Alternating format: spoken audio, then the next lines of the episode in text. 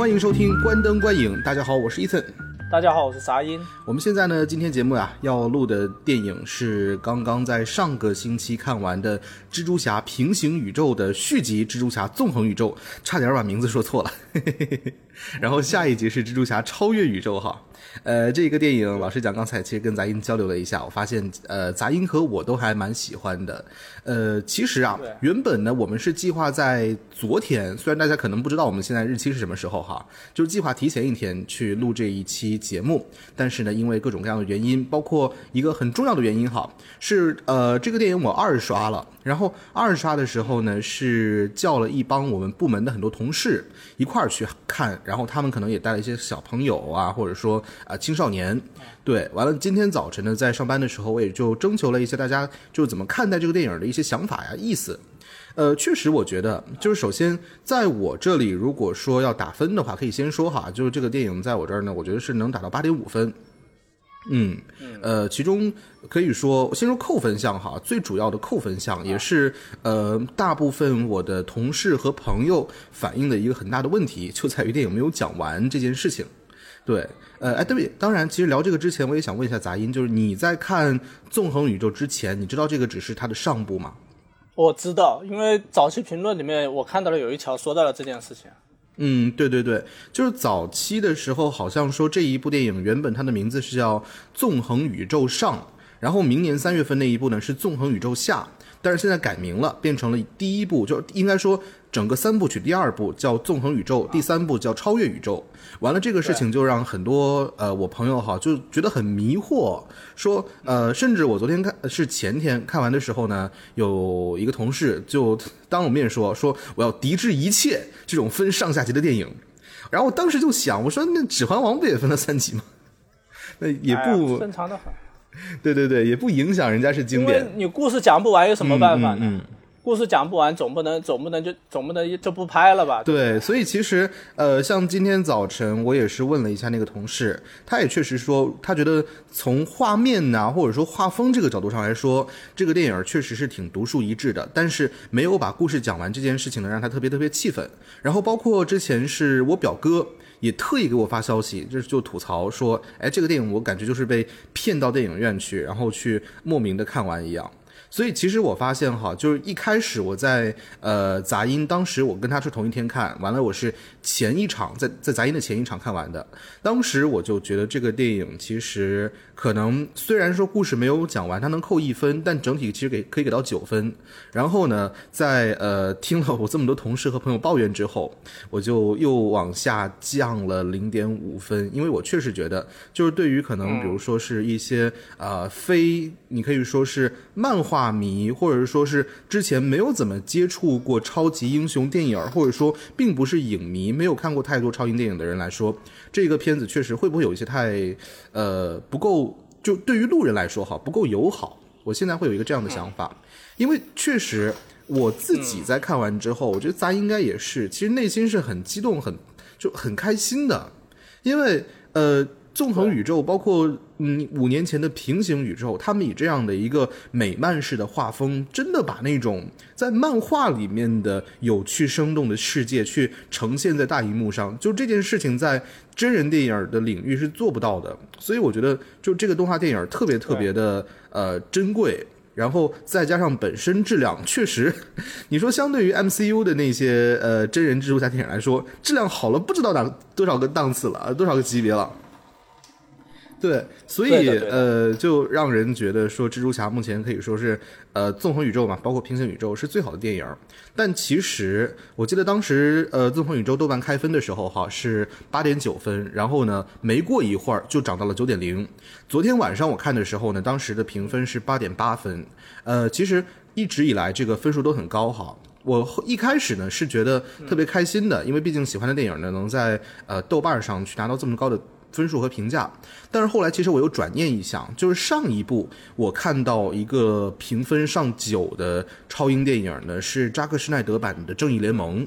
就当时我其实就发现一个问题，就是可能相对粉丝向的东西，在分数上是比较容易拿到高分的。但是，一旦它可能被大众看见，就慢慢这个分数会降下来。其实也就是说，嗯，我觉得就但凡是上九分的电影，我现在有对豆瓣有新的认识，就但凡上九分的电影，它可能相对来说粉丝属性会重一些，就是你喜欢的人会特别喜欢，然后不喜欢的吧，你可能就真的会觉得它有各种各样没有办法接受的问题。对，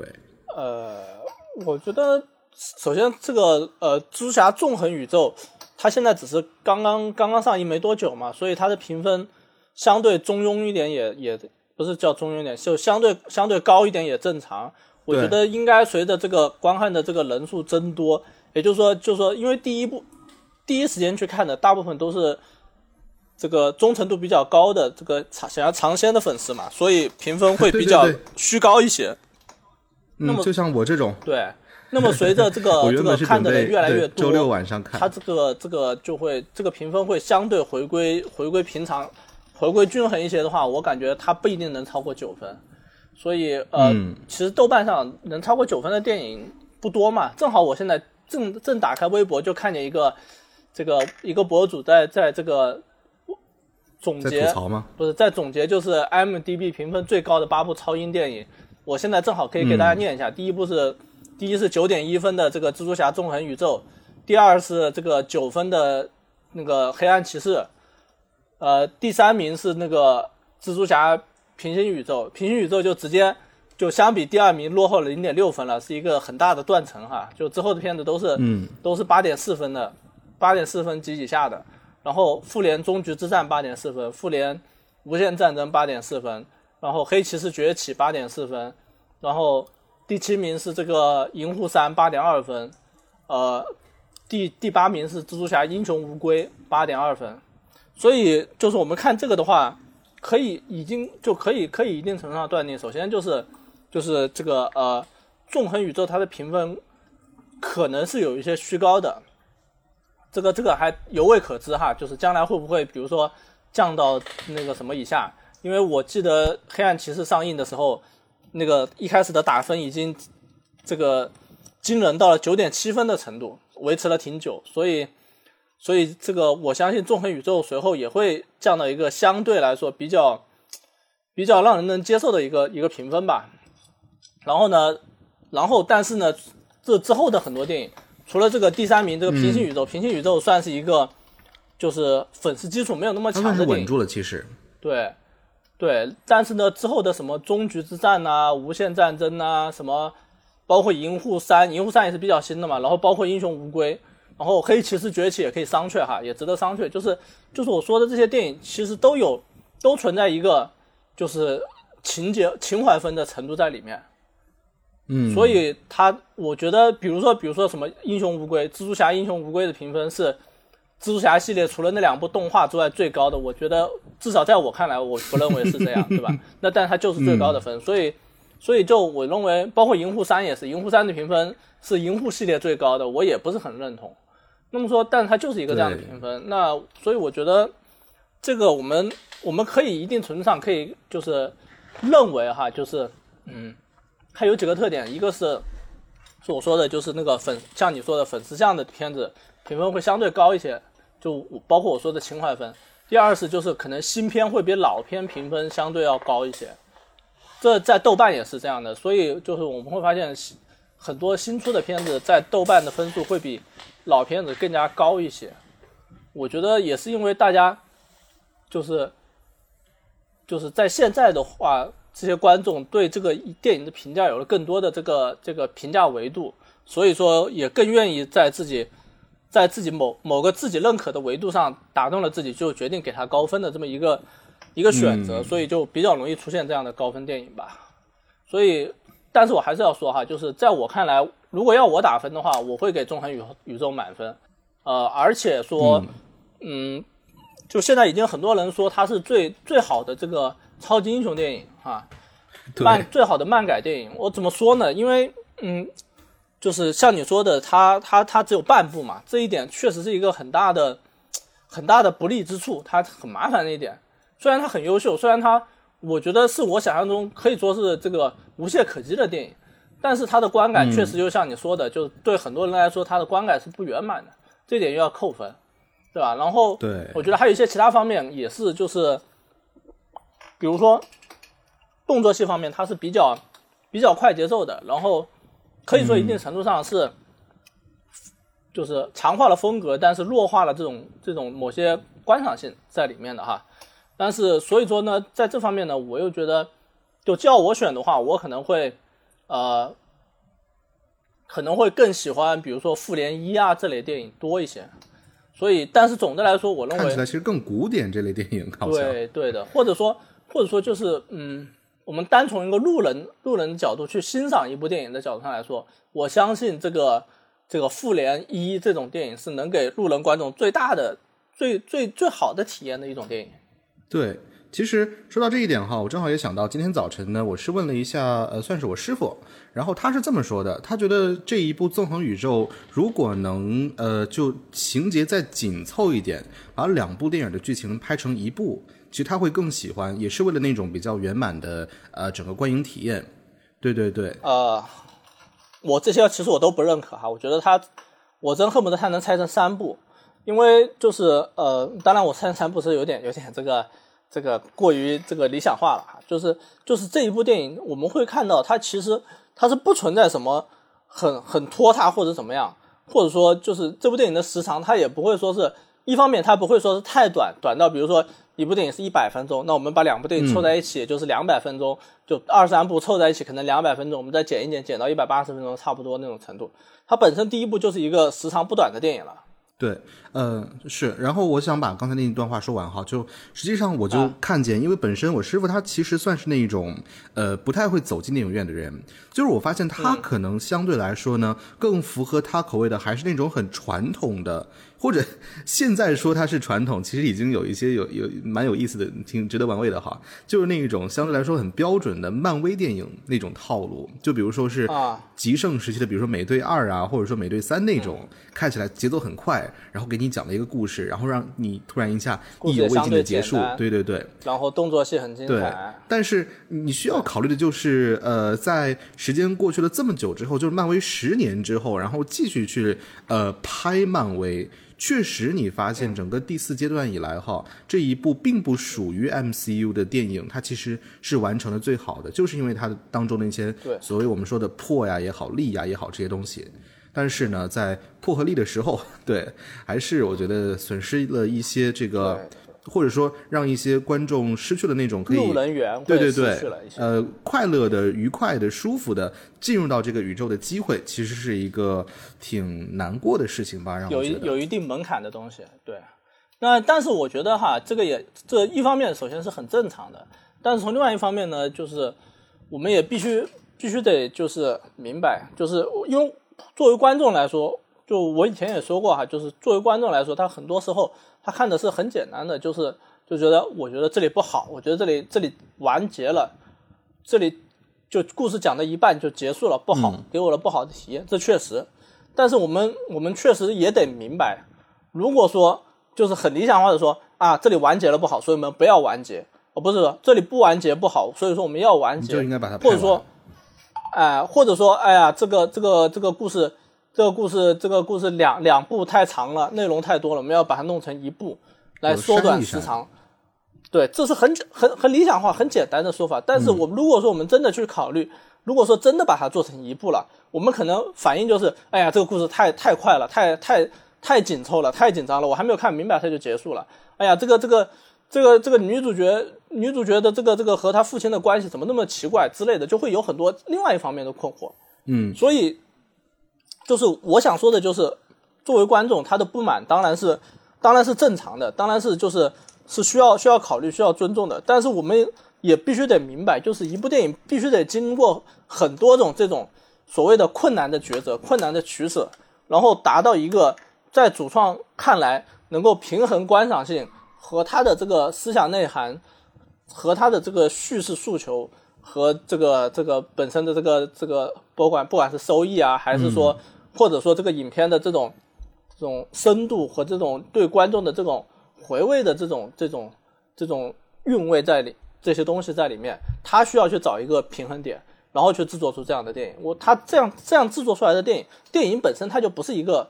就不是一个能够说是面面俱到、追求完美的东西。嗯，如果说你想面面俱到、追求完美，它就是简单的，就好像第一部蜘蛛侠一样，蜘蛛侠平行宇宙一样，又或者说像很多就像我说的复联一样，我们把它简化，可以就是简化成一个什么呢？简化成我遇到一群伙伴，然后遇到一个坏人，然后我们集结起来去战胜一个坏人，然后与此同时，我们的内心也。我们的这个内在和外在也产生了一些一些变化，比如说，哦，我我学会了承担责任，哦，我学会了理解和包容我的队友，哦，又或者我我觉得我决定坚定的去做自己。好，这个故事很简单，很紧凑，也也能够在一集里面说完，而且但是这样的故事讲了无数遍了，嗯，而且就是我们我们不得不承认哈，就是第一部第一部蜘蛛侠平行宇宙很优秀很棒，和我们。但是第二部的话，确实是给我们打开了一个全新的世界，我们可以去期望更多，我们可以去期待更多，而且我们可以去展望一个更加宏大，而且甚至说是从没有、从没有、从没有遇见过的、从没有接触过的一个更加深度的世界。这我觉得是值得尊敬，而且是值得期待的。这种感觉就好像我们看第一部《流浪地球》和第二部《流浪地球》，又或者是，呃，或者是我们加接下来将要讲的电影，就是呃。极速追杀一和结束之极速追杀二之后的那些续集的之间的那种类型一样的。第一部的话，我们只是看了一个简单的、明快的，呃，这个这个内容内容内容内敛的一个故事。然后到第二部的时候，我们会发现一个全新的世界，我们发现所有的东西都升级了。对对，那当然它也有一个问题，就是哦，它变得更复杂了，它变得更更繁杂了，而且它还留了一个影子。但是我觉得这是这是值得的。对我确实觉得啊，就是此时此刻，我在看完平行宇宙啊，应该是纵横宇宙之后呢，我就突然一下觉得，感觉嗯，有一种当初就是看美剧的时候那种快乐和感觉，就这种感觉特别像是你在看第八季《权力游戏》之前，以及比如说看那个以前追呃《进击的巨人》，然后在一百三十话之前，呃，刚好你看到一百三十话。对，之后呢，开始展开了无限的那种遐想的空间的感觉。对，那个是我当时在看电影的时候，其实给我最大的一个体会哈。呃，对对对，确实，我觉得这个片子它，嗯，之前其实我想问咱一个问题，就是他觉得，就是你觉得能不能，比如说这个片子它去剧情删一删、剪一剪，然后你想象一下，把它跟超越宇宙去做融合，接着能不能做出一个那种相对来说还是不错的一个独立的完整的长片？然后其实从杂音的答案上来看，我觉得应该算是否定的了。对，所以这个呃问题也没有太必要问。确实，我也觉得本身这一个电影的创作，我觉得它最难能可贵的地方哈。就是在于它这一种分上下级的选择，因为首先有一点是我们要明确的，就是它跟刚才其实咱们聊到一些分上下级的，像是呃，比如说是这个这个沙丘，或者说是指环王不一样，或者说甚至哈利波特那个死亡圣器哈，因为在于说刚才咱们聊到所有这一些奇幻电影或者说科幻电影，它其实是有原作基础在这儿的，然后观众对于它的整个节奏啊，或者说剧情走向有一定的把握，这一点其实就在于。嗯，纵横宇宙它是一个独立的，甚至它虽然说有原作，但是并不是完全遵循原作，对，它是有很大改编空间的一个呃电影，包括它的剧本，所以它能选择去用这种上下级的方式去做，就是一个很大胆的事情。然后大胆这件事儿，就像是当时我们说深海啊什么一样，虽然说可能他完成的不是特别好，但是就他选择这个东西来说，我觉得已经是一个很伟大的事情。嗯。然后除此之外，就在于呃，纵横宇宙这个片子完成的确实特别好。对，我特别赞同哈，之前看到的一个媒体评论。里面就是说，觉得《纵横宇宙》这个电影应该把里面的每一帧啊 都挂在博物馆里面，它简直就是艺术品。对，对我来说，它也确实。对，或者说，哎，对，或者说不用说那么夸张，但至少说每一帧都可以截下来做屏保。对对对，我觉得它真的特别特别的优秀。里面让我印象特别深刻的一个地方哈，就在呃电影中间有一段，就是呃他们不是在印度嘛，然后当时电影里面呢是有四个蜘蛛侠，然后分别每一个人的画风都有或多或少的一丢丢的差别，当然最大的那个不同肯定就是朋克蜘蛛侠嘛，蜘蛛朋克。对，然后让四个角色能在同一个场景里面，可能同一个画面里面去跟一个反派去战斗，就这种画风的杂糅，以及它整个呃就是蜘蛛侠之间的那些配合和打运动戏啊、动作戏哈，我觉得真的比那个英雄无归要好上好多个量级啊。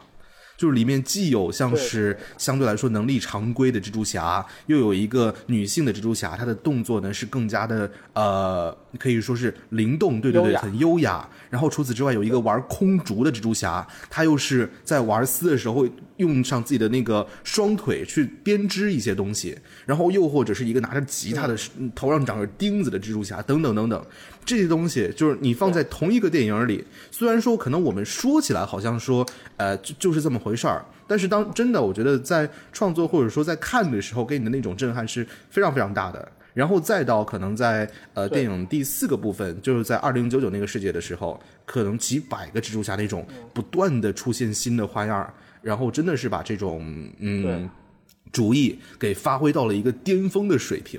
所以我真的觉得它特别特别棒因为其实，在看纵横宇宙之前，我又倒回去前两天吧，我在那个电视上又看了一遍平行宇宙。然后当时其实我有一个很大的感受，就是平行宇宙虽然说讲了一个比较完整的故事，但是确实里面的各种动作戏哈，相对来说他看的其实不是特别过瘾，特别是蜘蛛侠之间的配合。因为它其实平行宇宙就是它主要讲的还是小黑虫的故事，然后大部分的动作戏呢，虽然说里面有一些就是这个呃几个六个蜘蛛侠吧，还是五个蜘蛛侠，然后共同对付金并的一些手下，什么蝎子啊，或者说是徘徊者之类的那一场是相对来说比较精彩的，但是毕竟是发生在那个人家家里边，本身那个场景就不够大，所以其实那一段看的不是特别的嗯，让人就呃很酣酣畅淋漓哈。然后等到后边呢，它的剧情又进展到了，比如说几个蜘蛛侠，哎，要想办法回家，完了最后呢，这个迈尔斯，哎，终于肩负起责任，然后决定要送几个战友回去。接着呢，就很快的，他们各自分别完成了他们的目标，然后送了所有的朋友们回到自己的宇宙。接着是最后迈尔斯大战金并，就是说，呃，实际上平行宇宙它虽然说画风很特别，但是里面这种蜘蛛侠之间的互动哈，其实相对来说是停留在那一种呃角色个性和文戏上。然后这一部电影是真正把它拓展到动作戏上，有各种各样的新的花样，这一点是让人特别特别有惊喜的。对，然后除此之外，就还是继续聊一下画风，里面确实各种各样的，不管是印度也好，或者说已经在网上可以看到很多的啊来自格温世界的水水彩，以及我超级喜欢的就是第五个部分四十二号宇宙那种黑色电影，就有看有看守望者一样的感觉，我的天哪，就太喜欢了。因为我确实觉得，就这一些东西哈，你可能如果说正在听节目的您之前看过漫画的话，可能会相对熟悉一些。毕竟美漫这个东西很有趣嘛，我们其实常说说它呢，经常比如说呃几期六期啊、十二期多少期的，然后呢专门找一个画师和团队去创作，其实这个时候的画风是一个样儿，等到下一个部分，他们又换了一波画师，这个时候呢又是另一个样儿。或者说是讲不同的故事，它可能又会有不一样的这个人物形象啊、画风啊等等等等，有的特别飞，有的呢又特别美型等等，就是这一些东西其实是美漫的特色。而蜘蛛侠平行宇宙和纵横宇宙两部电影，其实恰恰就是把这一些特色给非常非常有机的结合在了同一部电影里面，让你看到这一些呃美式漫画的闪光点。这一点其实我觉得作作为中国观众哈，特别特别的就感动，特别是作为中国观众当中喜欢这种美式漫画的人，因为确实就大部分我们能在大荧幕上看到的这种漫改电影，特别是动画电影哈，其实大部分还是那种日式的。然后特别是像是今年，呃，《灌篮高手》和《铃芽之旅》这么火，完了这么多人看，可以明显咱们看到，就是呃，平纵横宇宙肯定是迈不过《灌篮高手》和《铃芽》的。所以又觉得，呃，又是一个那种小众的小快乐。当时我就内心也是有一些窃喜，对对对。完了，像是电影里面还要说，就是关于画那个画面上的，就是我印象很深刻，他的那个反派叫呃斑点嘛，还是波点？对对对。最后他不是进入到那个对撞机里面，然后进入到一个新的形态嘛？就是那一种形态，当时就让我看起来特别像是以前在看很多电影的设，就是设计稿当中的那种设定图。然后感感觉他的形象特别特别飞，特别特别的有那种压迫力和张力。但是在一个真人电影里面，你可以想象得到，就这种反派啊，肯定会被因为三 D 建模啊各种各样的技术上的原因给呃就极度的压缩他的本身的那种形象上的设计的创意能力，最后变成一个看起来可能外形比较平淡的、无奇的、平庸的反派。但是因为得益于这个平行宇宙、纵横宇宙里面这种多种画风的杂糅，你就可以看到这个斑点最后的那个形象，就像一个二 D 动画一样，然后各种各样的粗犷的线条，然后飞出银幕，就是各种那种黑色的东西，让你感受到这个反派最后成长起来的时候那种压迫感。就这个，甚至我觉得有些客戏，他真的特别特别的呃特别厉害。所以再一次回到之前聊的那一句，我觉得它太适合被放在博物馆里了，要做一个展览。对对，因为我觉得，所以说，呃，我看这部电影的时候有一个很大的，有一个很大的想法，就是我当时看的时候，我就想起了，想起了那个，想起了我们最近吧，我们最近就是也也评了不少好莱坞电影了，对吧？呃，大部分好莱坞电影我们都是很失望的，都是对他这个批判很多，而且可以说是。说是在已经在慨叹这个好莱坞创造力的下降了。那么说这一部看到这一部电影的时候，我就有一种，我就有一种感觉，我就想起了我在想起了这个《复联二》里面的一句话，就是快银对着这个尼克弗瑞说的：“So this is Avengers。”哎，这就是复仇者。哦，不是，问问那个美国队长的，对美国队长说的。然后美国队长就说：“This is Avengers supposed to be。”哦，就就就他说，他说这就是好像是复仇者吧？哦呃。嗯，呃，我知道这应该是差不多这个意思，是需要的，哎，需要的，对，神盾局，他说这就是神盾局吗？然后美国队长就说这是神盾局该有的样子。那我觉得这一部电影，这一部电影就就从这个这个程度上可以说是这个向观众告诉观众，这才是好莱坞应该有的样子。这这是一个就是呃，可以说就是锐意进取的，然后勇于开拓的，而且。充满创造力，而且但是又无可比拟的这种执行力的一个好莱坞能够做到的这个最极限的东西，这这一点即使在好莱坞也已经是难能可贵的，难能可贵了。呃，我们我们过去看过很多很多电影，我们好莱坞包括好莱坞的电影也不是说没有好电影，我们之前也说过《银河护卫队三》之类的是好电影，对吧？我们包括我们之前就是我们将来可能会说到这个。John Wick 啊之类的这些电影，他们都有可圈可点的地方，但是这些电影我们只能说是就是，呃，好莱坞呃工业和创作的一种优质优质工业品。但是我们看到看到这部这个这个这个蜘蛛侠平行宇宙的续集这个纵横宇宙的时候，我们确实能够感觉到这这一部电影就就像是呃好莱坞最巅峰时期，或者说就是呃过去我们我们。之前我们对好莱坞的评价可能是说，哦，好莱坞衰落，好莱坞只剩工业了，或者说，呃，好莱坞在固步自封，在在在止步不前。但是我们看到这部电影的时候，我们会明白，好莱坞它那种那种优秀，那种就是能够，就像就像是一个，嗯，一个退役了若干年，或者说一个呃。这个这个郁郁寡欢的一个一个不再不再不再保持自己良好运动状态的一个运动员，他如果说能够重重拾过去的努力，然后全力以赴，然后把自己的一切都推至这个竞技的巅峰的时候，他能够达到的一个，那就是也就是说他的上限，就是就是黑暗骑士归来，然后这个老蝙蝠侠出山打败变种帮。嗯，可以这么说，可以这么说，就是说就是说我们过去比的可能是呃他的这个他的这个这个平均值。或者说他的这个这个这个底线，那么说我们觉得，哎呀，他很失望，他怎么怎么这个烂到这个地步了，对吧？那但是呢，这一步可以说是他展现了自己的上限，乃至于他在突破自己的上限。他是一部，就是呃，可以说是一部在工业上，不管是在工业上，还是在技术上，还是在艺术水平上，还是上，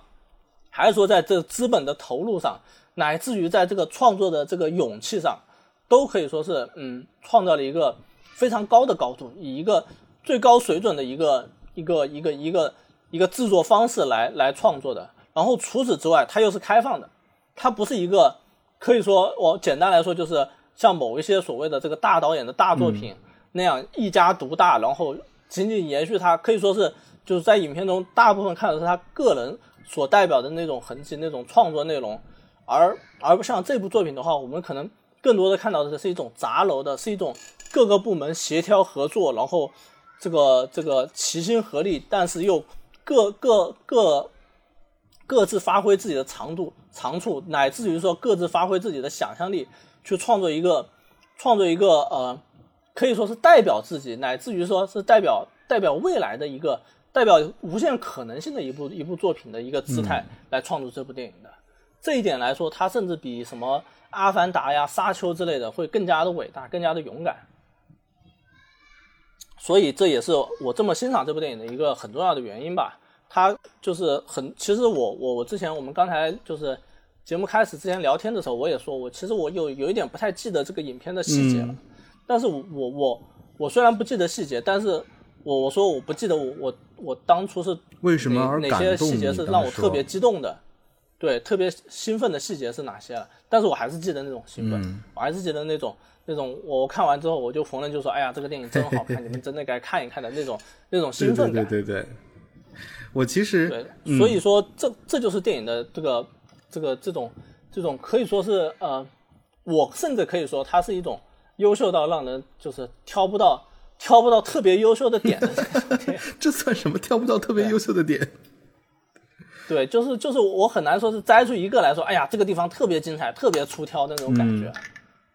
因为因为每一处，你比如说某一个细节，我们放到另外一部电影里面单独作为一个创意，都是一个相当优秀的地方，都是可以说是就是值得津津乐道的东西。但是它凑到一起来，所以我就觉得反而有点，我们光说剧情嘛，光说创意嘛也不合适，光说。视觉嘛也不合适，或者说光说这个这个呃角色的想象力啊，包括这个美术风格啊，都觉得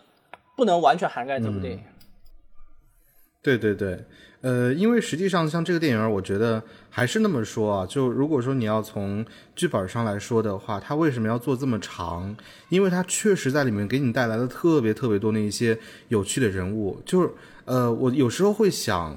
之前我们不是说嘛，就其实也是从《权力游戏》开始，从一直到《怪奇物语》啊这些东西，慢慢的我们发现，就是电视剧这一个呃形式，它其实一定程度上在取代现在的很多长篇小说嘛，又或者说它其实在模糊自己跟电影之间那种至少在呃工业级别上的一些界限，然后逐渐的去发扬自己作为剧集的那种魅力。然后实际上像呃这一部《纵横宇宙》，我觉得它其实有一点点在拥抱电视剧的那种感觉。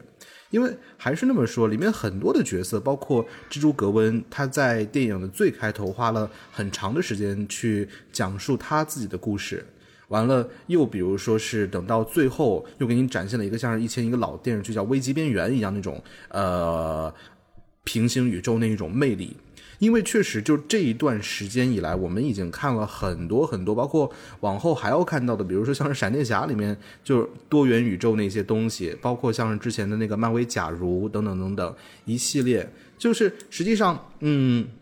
像这一些片子哈，我觉得都没有像之前，呃，应该说都没有像是看平行宇宙，哎，我老是说平行宇宙，像纵横宇宙这样，呃。特别特别让人惊讶，就是当一个小蜘蛛离开了一个宇宙，导致这个宇宙没有蜘蛛侠之后，它可能造成什么样的影响，造成什么样的麻烦等等等等，这样让人意想呃就浮想联翩的东西。对，然后再往下是这个两个呃长相一样的角色见面，但是因为他们你可以想象得到的那种各自的呃生活轨迹的不同，导致他们现在几乎已经变成了两个人。然后呢，他们又会在未来展开什么样的交集、什么样的故事，以及以前那一些哎曾经离开我们角色，又通过平行宇宙这样的方式再一次回到了我们的视野之中，然后他又可能再带给这个观众什么样的惊喜？等等等等，就这一些东西是我特别特别怀念的，嗯，然后除此之外，我也觉得就是正是因为拥抱这种长时间的这种时长，也让这一部电影，其实在我很多文戏上也让我去特别特别舒服。我当时就是在看那个，就呃，就 Miles 他们一家，说是他爸爸们不是升升呃升官变成那个队长了吗？Captain，对。然后那一段就是呃，后来有一段嘛，就是 Miles 在呃水塔下边自己在那儿那个跟格温两个人说话，然后又是那个啊父亲母亲又过来又讲了很多东西。那个时候我感觉特别像是以前玩一个游戏，叫叫那个叫《奇异人生》，因为本身画风其实也很像。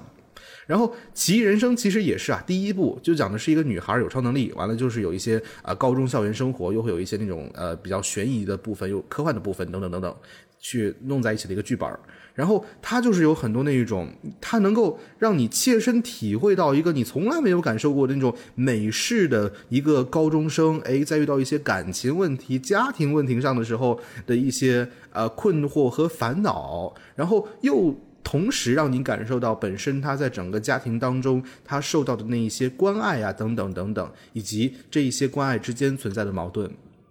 特别是就是 Miles 他。同时，作为一个高中生，又同时作为一个蜘蛛侠的时候，然后本身的这个两个双重身份之间的冲突，以及他跟他家里人这种没有办法把事情说清道明的这个啊纠结的点等，这个真的是我们很长时间以来，特别是在漫威电影里面哈，很久没有看到的一个细节。我记得之前其实，在聊什么电影的时候，我们也聊过，就是哎，怎么好像很久啊，我们都没有怎么看到这个超。级英雄的双重身份了，但反而是在这部动画片里面，我们发现他被重新拾到起来了，然后再次去跟我们讲述，就是那一种属于蜘蛛侠式的。哎，我今天虽然说拯救了这个城市，我得到了城市的钥匙，但是呢，我没有办法呃继续交付我的房租，我这个阻止了小偷，但是我却发现我刚打的车还有刚买的蛋糕去去就不见了，然后又去追等等等等这一些东西，我我觉得太。太太太蜘蛛侠太贴切了，嗯，对的，就是嗯，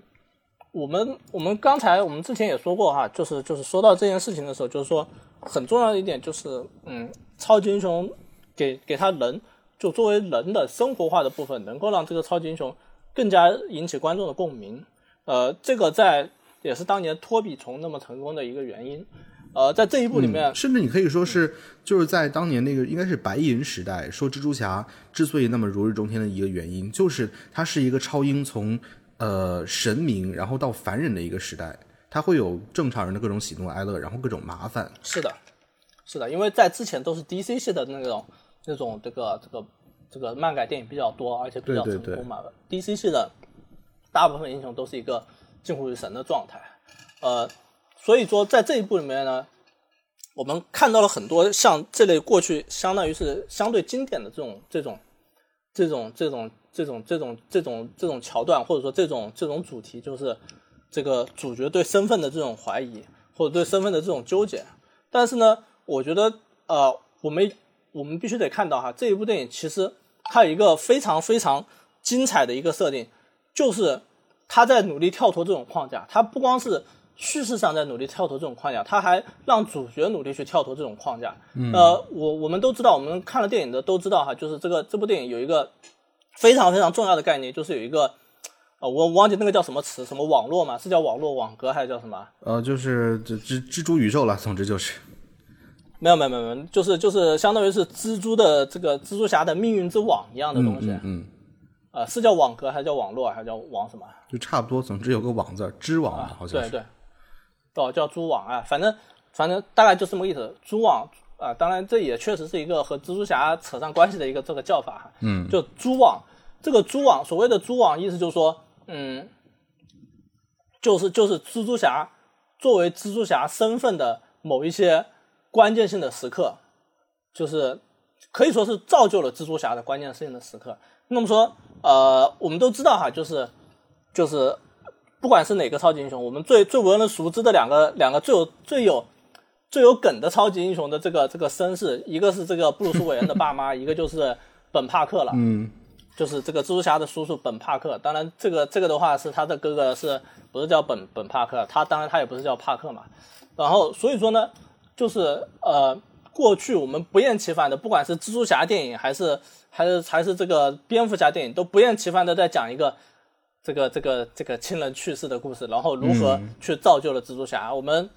我们说句实话，我们已经是有些有些厌烦了。而但一定程度上呢，这又确实是蜘蛛侠不可不可回避的一个一个经典的时刻。那么说，在这部电影里面呢，我们都知道，在表象上是是这个主角迈尔斯莫德拉莱斯，他去反抗这个所谓造就自己的这个蛛网的这个这个节点。嗯，那可能它导致的结果就是，呃，这个这个这个宇宙蜘蛛宇宙，它这个宇宙坍缩了，坍缩了崩溃了，然后这个造成了很大的问题。那么说，作为编剧来说，他其实也是在，就是这个这个影影片的创作者来说，他们也是在突破作为蜘蛛侠的那种俗套，那种乃至于说是作为超级英雄的那种俗套。嗯所以说，所以说这个这个这个这个这个莫拉莱斯要让片中的莫拉莱斯去去突破这个时刻，然后去冒这个非常的大不韪，然后呃，对对编剧来说也是一样，就是啊、我要我要让这个这个蜘蛛侠他不用去死掉爸爸，当然其实死爸爸其实对其他蜘蛛侠来说似乎不像死掉本叔叔那么大的一个一个这个节点，那么重要的一个关键时刻哈，也不那么为人熟知。呃，所以说我觉得从这个角度上来说，可能还确实这部续集并不是在第一部拍制作的时候就已经构想好的。如果是构想好的话，也许就不会让不会让一个本叔叔这样死掉了，也许这一部就是救叔叔了。嗯对吧？所以所以说呢，嗯，当然了，我们都知道，就是这个就是莫拉莱斯的爸爸，其实对应的是格温史黛西的爸爸。格温史黛西的爸爸是警长，然后这个设定在这个在在很多蜘蛛侠系列里面都有嘛，就就之前的不管是这个托比马奎尔的系列啊，还是这个这个安德鲁加菲尔德系列里面，他这个马奎尔这个其实好像倒倒没有哪个系列啊？马奎尔。马奎尔有啊，他第三部里面也有格温呐、对，有格温，但是他们其实没有死警长，只不过你可以说就马奎尔他们整个系列里面那些反派，就是前两部的哈，就一个章鱼博士，一个绿魔，其实都是对于他来说那种有点父亲一样的存在。啊，亦父亦友，对，对是这样的，对，但是呃，就是就是说，呃，基本上格温的爸爸是一个警长，这个设定在每一个宇宙里面都是有保留的。然后呃，因为托比系列的话，因为到第三部就结束了嘛，所以可能第一是他的这个正牌女友是玛丽珍，他那个、那个那个那个呃，这个这个这个这个这个呃，就就就就就这个女的这个。这个女的的警长爸爸这件这条线就没有展开，然后如果展开，如果他和马和那个谁谈恋爱的话，和格温谈恋爱的话，多多半他他爸爸也要死了，就这么回事儿。就是呃，然后说的就是就是这确实是一个一个一个叙事的点，而而且是有一定程度上算是这个这个主创的第二部强行凹出来的一个一个叙事的点。嗯，因为因为他的爸爸是警长，他爸爸不是他不是孤儿，他不是一个寄宿在姑妈家的孤儿啊。那但是呢，这不重要，重要的是确实就是主创和这个主创找到了一个蜘蛛侠系列的突破口，就是超越过去的蜘蛛侠。他所以说我们看到这个系列，第一部叫 Into，第二部叫 Cross，叫 Across，第三部叫 Beyond Beyond。对，它超越的超越的就是这个 Spider Verse。Spider 嗯 Verse，或者说我们放到电影里面，可能就是相当于是那个蛛网，也就是说，它要超越这些节点。至于怎么超越呢？嗯，第三部是值得期待的。然后，呃，我们接之后哈，之后到稍后一点的时间，可以探讨一下这个第三部可能会有哪些发展。嗯，对对对，确实，其实听你这么一说，突然就明白什么东西了一样。呃，像是之前，比如说那个真人版蜘蛛侠嘛，它其实呃，首先前两个版本都在讲的是那种自己的故事，相对于来说是把蜘蛛侠的整个叙事的这种呃模式给建立。然后像这个呃 MCU 版蜘蛛侠呢，则其实主打的是一些蜘蛛侠这个角色跟其他英雄的联动哈，直到第三部可能才有就是呃通过一些平行宇宙自己。对，通过他们自己，然后获得一些前辈的知识啊、能力等等等等，然后去看待自身嘛，再重新。其实这个本身也是平行宇宙这一部电影的一个呃，算是路数吧。然后，嗯，嗯往往下第二步就开始继续在跟这一些前辈产生这个交集的时候，突然一下发生矛盾，最后决定要去超越他们。这个东西确实感觉整个大故事是一个很有趣的点子哈。嗯。特别是嗯，在涉及到关于这种什么多元宇宙啊、各种不同版本自己啊这种情况的时候，对，对，但是呢，我就是之前我们去看的所谓关于多元宇宙的这个电影，很大程度上讲的是，哦，有一个大危机了，我们多元宇宙的人要联合起来去应对这个大危机。无限地球危机嘛，就是对，不管是这个多元宇宙来的是坏人，所以我们要要联合起来对付这个多元的坏人，还是说多元宇宙来的是好人，我们要联合各种好人来对付坏人之类的来说，都是强调的是敌人很强大，我们要我们要团结起来，然后我们团结起来，然后我们赢了。就是说白了，平行宇宙只是一个说白了还是一个查价找找架打的一个一个借口。嗯就是说白了就是拿来渲染敌人的难度的。但是这一步的话，它非常聪明的一点就在于，这个平行宇宙是一种两难，这一点的话是可以说是给我最大惊喜的地方，就是影片中它不再是一个很简单的就是。哦，我们我们大家只要把这个这次这是一个坏人，我们不是把只要把这个坏人给搞定了，一切就结束了。但是说，但是这一步的话，我们都知道它是有一个非常困难的两难的抉择，就是呃，这个其实我在预告片里面大概大概也已经已经表现出来了这个影片，对，但是我没有想到会表现的这么晚。这么这么这么痛苦，这么这么透彻。我本来就是看预告片的时候，我想象的可能是啊，如果你爸爸不死的话，你可能你就当不了蜘蛛侠之类的这种这种程度就够了。但我没想到这可能会导致一个宇宙的毁灭，呃，所以说这是一个非常非常大胆的一个挑战，这也给了给了抛出了一个非常非常这个这个严肃、非常非常这个苛刻的问题。这个问题我们我们可以知道，我我之前好像也讨论过哈，就是嗯呃，好莱坞电影它有一个很很重要的、很很很俗套的，甚至说很很取巧的一个设定，就是每一次主角遇到这种救一个身边熟悉的人，还是救整个世界之类的难题的时候，他最后都能做到两边都救了。对对对，对，所以说呢，我们看少数几次没救，可能比如说一个是，呃，这个这个守望者啊，守望者，所以说所以说守望者，我们都对那个结局觉得很很很震惊，很很嗯经典。然后还有是这个，嗯，蝙蝠侠 T D K 的时候，呃、哦 t D K 的时候，他他选择去救自己心爱的女人，而没有去救这个代表大家希望的市长。嗯然后也导致了其实是很坏的结局，但是他但是诺兰没有去把这条线展开哈，这是一个说句实话是一个比较可惜的地方，也是他他在规避这个问题。那么说，作为作为蜘蛛侠这个这个纵横宇宙，他在这部电影里面已经抛出了这个问题来，而且这个问题无比的尖锐，而且甚至还抛还还夹杂了更多更复杂的因素，比如说你你这个就是因为你这个蜘蛛侠的诞生，才导致了这个世界这么坏，你就是、你可以说是你你比斑点惹的祸还要大 之类的这种东西。那么说，遇到了这样复杂的难题的时候，所有的难题都留到第三步要解决。那我觉得，如果说这个电影再去弄什么哦，我救下爸爸，然后宇宙也救下了这种这种很可笑的这种这种答案的话，肯定是不能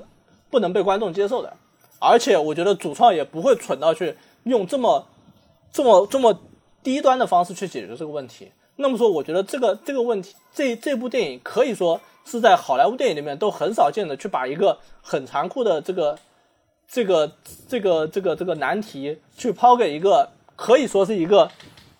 关于理想主义的电影，嗯，这样的这样的这个这个故事里面去的。那么说，它就会比这个呃以本来就很残酷的这个守望者更加难去解决这个问题，因为守望者相对来说比较简单，我们只需要去做这个对人类最有利的选择就是了。那让罗夏死就让罗夏死，是是残酷，我们电影本来就很残酷啊，对不对？那么说这部蜘蛛侠这个蜘蛛侠系列，它归根结底它还是一部关于孩子的电影，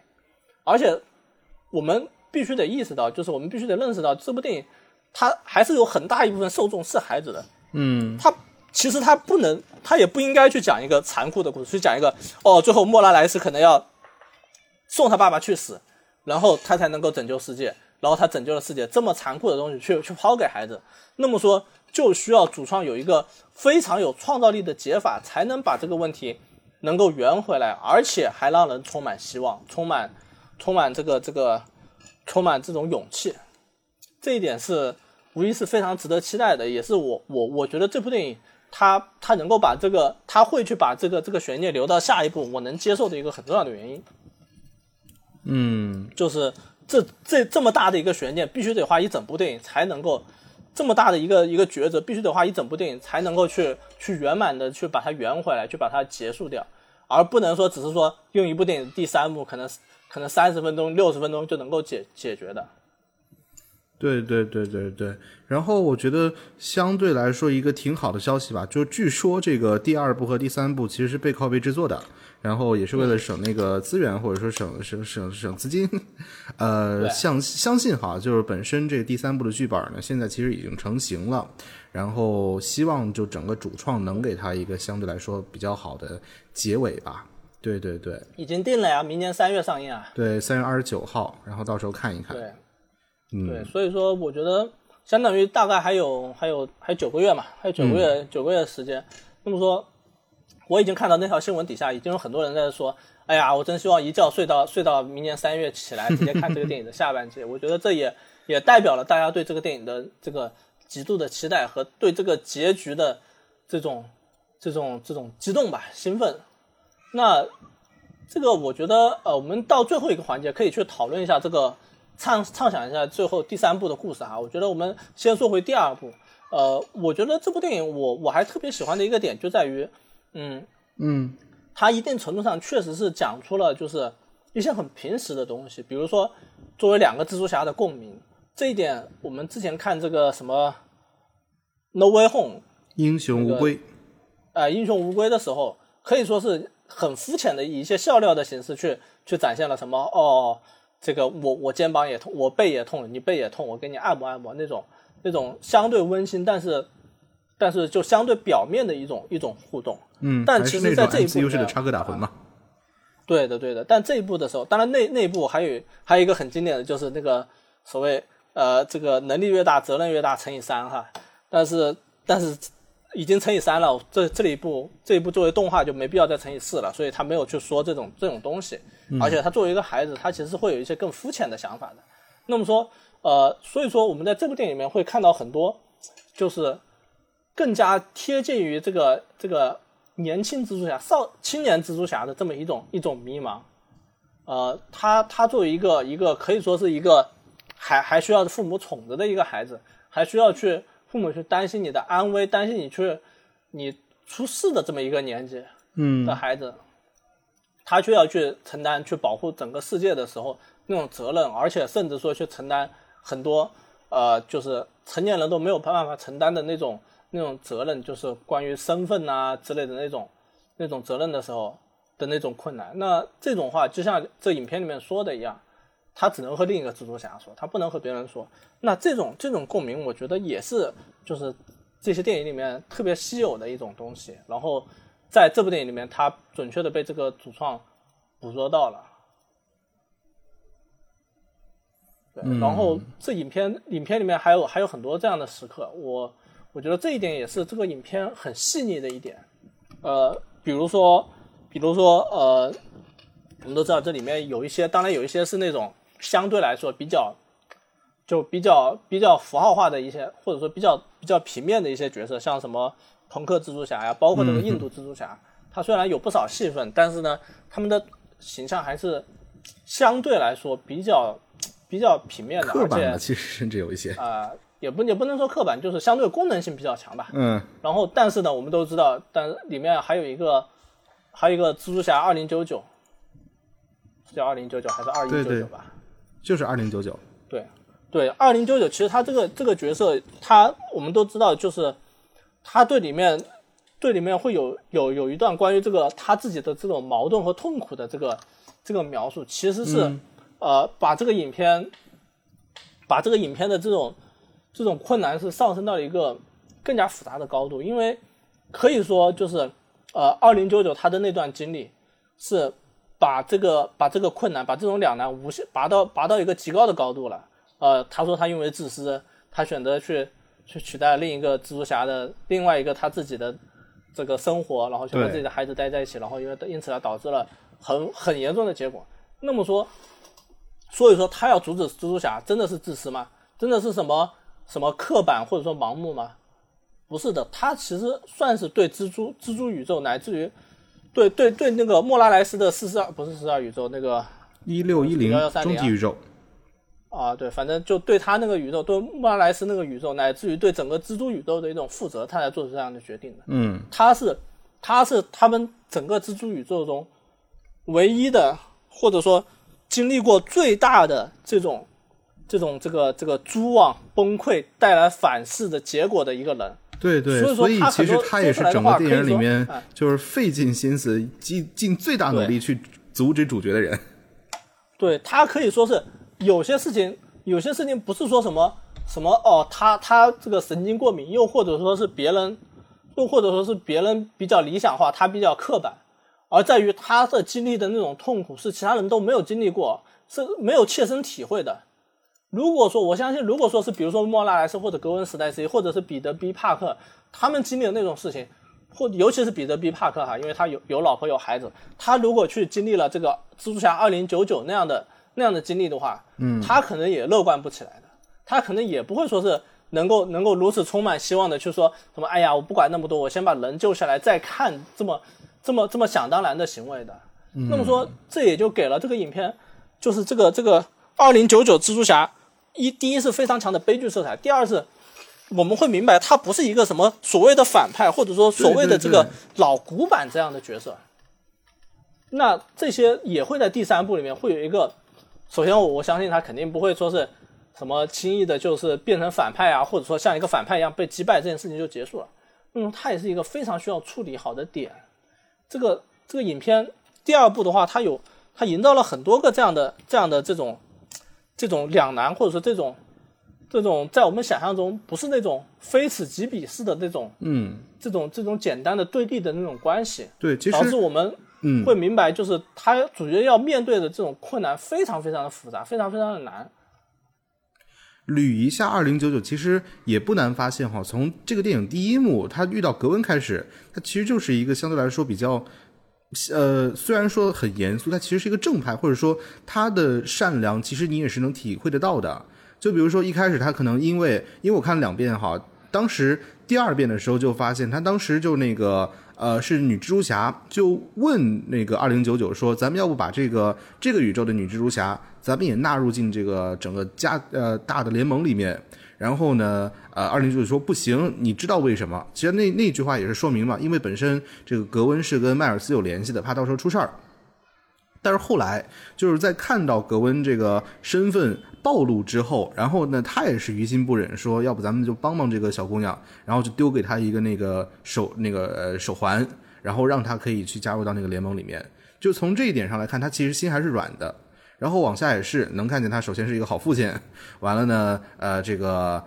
嗯，跟之前那个彼得 ·B· 帕克也有各种各样的呃关系啊、交集，包括一个小孩子在身上爬来爬去，他也就是忍一忍就过去了。其实他本质上是一个好人，这也是为什么他会去想要去组建一个这种跨跨越呃不同宇宙之间的联盟，其实也是为了能够去防止一些更坏的事情发生。就在这样的情况之下，就是两边明明都是好人，一个为了小爱，一个为了大爱，然后非要在里面做一个那种电车难题式的选择。这个时候，他的那个张力真的出来的时候，特别特别的厉害。然后再加上整个电影，其实在语言上那种氛围哈，包括那种很大的呃声音的 BGM，以及那种相对来说第最后一幕那种很暗的色调，加上红色的灯，去做的像反派一样吧。二零九九。对，然后包括像里面他露出尖牙，想要去麻痹敌人的时候那种形象，哎，真的玩的特别特别好看。对的，对的。他嗯，呃他是把一个剧本的矛盾给拉出来的。对的，这部影片它其实呃并没有一个相对来说比较直接的三段式的式的故事，甚至说我相信把把第二部把第三部加在一起，可能也不是一个很简单的三段式的故事。嗯，因为嗯，首先它它讲的是一个呃，从时间上来说，影片影片在在很很早的时候，已经可以说在很早的时候，他就意识到了一点，就是莫拉莱斯他自己是整个。整个整个那个呃整个世界的矛盾所在，这是这是一个非常非常就是就是非常泄气的地方，就是它导致了就是呃很可能观众会产生一种哎呀原来事情都是你的错，那你还折腾啥呀？你要是你再折腾下去，不是事情越来越多嘛？这种这种这种这种这种心态，所以说呢，嗯，就是影片影片一定程度上算是这个呃。就是就是那个，就是就是把算是把莫拉莱斯他这种他这种换换其他电影，比如说《深海》里面，深深海这个电影里面，我们就会觉得女主角有点作，对吧？那在这部电影里面，其实我们对这个莫拉莱斯也有一定程度上是这种有这种作的担心的这种这种地方。嗯，他甚至说就是主创并没有去隐瞒这一点，就是这就是这种这种执拗。那么说，但是呢，我们又又确实因为出于对这个莫拉莱斯的喜爱，因为莫拉莱斯他他确实第一，他有他有第一部，包括这第二部的这个形象的塑造，就是给大家看到他是一个真诚的、无私的、善良的一个人。他不是一个什么，哎呀，我我只要我自己幸福，后面哪怕洪洪水滔天的那么一个人。对对对。那么说这一方面是大家会觉得好的，我觉得嗯，你这么做，第一是因为你确实也花了很多时间来铺垫，就是他跟他爸爸的关系是怎么样的，怎么样的温暖，怎么样的复杂。那么说，这让观众一定程度上认同了。好的，你我觉得你赌这么一把是我们能接受的。对，就是这这这个世界这一段关系，这一个人是值得被救的。对的，对的，就是就是大家觉得觉得愿意去看看你去去整这些整这些活来看看，就是来超越自己。当然，我我觉得大家一定程度上也觉得也相信莫拉莱斯会成功了，这是这叙事嘛，故事电影就是这样编的嘛。那毕竟是超英。嗯，对的，对的。那么说，呃，那个蜘蛛侠二零九九也是一样，二零二零九九它作为一个相当于一定程度上就是我们觉就是。一定程度上算是反派或者说阻挠主角的人，我们一方面并不会说是去厌恶他，另外一方面我们也会也会去期待，就是这个二零九九到最后会成为一个什么样的这个这个形式，来来影响这个故事，嗯，就是他最后会怎么样，比如说或者妥协或者牺牲或者怎么样吧。这个也是值得期待的。对对对，影片你说到这一点哈，正好其实我还想补一句，就是你会发现这个二零九九，它虽然说做的事情被渲染的好像很严重啊，等等等等，他很很偏执等等等等，但是你看到没有，就电影里面其实他就比如说对于那些呃意外闯其他世界反派做的最狠的事情，其实就是把他们送回自己的宇宙，只不过看起来好像挺吓人。但是其实二零九九在角色设计上，他还是符合一贯蜘蛛侠的设定，就是那里他其实是一个善良的人。对他，他真的不坏，他真的不坏，他只是说白了，他只是有点焦虑而已。真的，影片没有什么地方是说他很坏，甚至说都没有说他脾气很大。对，比如说那个那个彼得 B 帕克的孩子在他身上爬来爬去，他也没有说是什么把你这个小孩送走，对不对？甚至都没有说这样的话，他只是。他只是 默默忍受，而且那一段也很很可爱，很萌哈。就说说白了就是，呃，所以说也导致就是影片到第三部，他肯定不会把他简单的做一个做一个这种这种行差踏错的一个好人来让他去赎罪，绝对不会，这我相信哈。当然也也有可能他会赎罪，但赎罪不是因为他现在行差踏错，而是因为他几十年前他去他去替代另一个这个蜘蛛侠的时候那种行差踏错，他觉得我要为这个宇宙的覆灭负责之类的。来来来来负责，哈，这个我不重要哦，或者说这个不用太，这个我们可以静静等待这个主创在第三部的展示。嗯，那我觉得就是呃，讲到这些哈，我就觉得相比起来，这个影片最后最后的那个反转，就是主角莫拉莱斯到了这个四十二号地球，四十二宇宙，到四十二宇宙的时候的那种那种情况，反而已经成为了一个不是那么。嗯，换在其他电影里面，或者说换在一部单单部的电影里面，会是一个非常惊人的一个反转。那在这部电影里面，我觉得很适合用的一个词就是就是脑洞，就是脑洞大开。因为嗯，其实说句实话，脑洞这个词，脑洞脑洞大这个词已经被用烂了。嗯，用用烂了，所以我就大家已经看过瑞克和莫蒂了嘛。对对对，不光是看过瑞克和莫蒂，他是。一个营销很爱用的一个词，除此之外，另外一个词是这个烧脑哈，而且这两个词经常还还凑一起用，就说白了，我们所有的人都在会说，好像哎呀，我我去给一段这个，我就在电影里面加一段这个这个这个呃突如其来的这个反转，突如其来的这个特殊事件，嗯，大家就会觉得哎呀，大脑洞大开呀，怎么样？不不是大家觉得，是是营销号营销号或者说这个营销的媒体会会拿这个来宣扬，作为这个这个这个这个。这个脑洞大开，作为这个脑洞大的一个证明，就好像一部影片大家看不懂一部影片，或者说一部电影特别繁杂，有特别多的这种解说性的台词的话，就会说他这部电影是硬核，或者说这部电影是烧脑，其实根本不是哈。嗯。啊，所以就是，呃，我看到那里的时候，我确实有一种脑洞大开的感觉，就是你说这个情节真的会改变整个整个宇宙的叙事嘛，或者说它真的会会让这个这个最后就是会改变，导致哦，我后面就不需要再打斑点了嘛，或者说我们的主要矛盾就不是斑点了，不是，而且嗯呃这个而且我待会儿再说啊，就是说，但是这个反转给予了主角和这个和和这个这个影片一个巨大的错位，然后也导致了就是就是这个电影可以。在第三部的时候，不是一个简单的，就是哦，大家直来直接起来去打斑点这么一个它不单单只是一个被剪掉的电影第三幕而已了，就对对对，所以那么说这个这个反转可以说是一个，就是呃，很多电影里面反转是表示哦，我打不赢这个反派，我这么转一下我就打得赢了，或者说反过来，我以为我打赢了反派，但是我反转一下就发现这个反派其实没被打败之类的这种反转，这种反转一定程度上是一是粗暴的，因为它。他改变了观众的预期，观众觉得哦，这个这个反派很难对付，我怎么怎么样对付？结果一个反转一下，发现明明对付不了的反派就对付得了了。但是我们会发现，在这部电影里面，这个反，这个这一个反转，并不是作为一个，就是呃简简单单说是扭转局势的反转，而是给了主角更深一层的探索机会。这个探索就在于探索他在第二部里面抛出来的一个巨大的问题，就是是他导致了这一切灾难的开始。嗯，那么说这一点，我觉得是也是影片一个非常非常精彩的设定。相比之下，所谓的反转已经是它最不起眼的一个一个特点了。是，其实我也在想，等到第三部的时候，其实我们都会期待哈，就是两个版本的呃这个莫拉莱斯，然后合作去共同可能对付一些蜘蛛侠，或者说想办法去回到原来的宇宙等等等等。但是我我其实更想看到，对啊，对啊，你我。你我其实都默认了一点，就是这个莫拉莱斯，不管他当时是好的还是坏的，到后面都会变成好的。对，因为毕竟人家 蜘蛛侠的个性嘛，或者说设定就是这个人首先是一个善良的好人，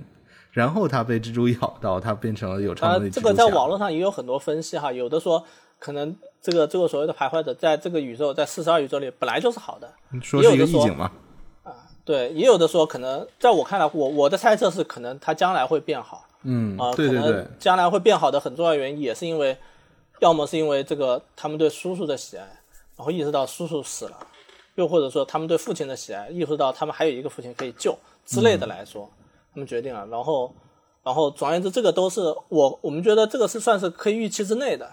嗯，之类的东西。然后呃，就我觉得说到这儿，我就我就想想想说一下，就是我特别我觉得我们我们之所以喜欢这部电影，有个。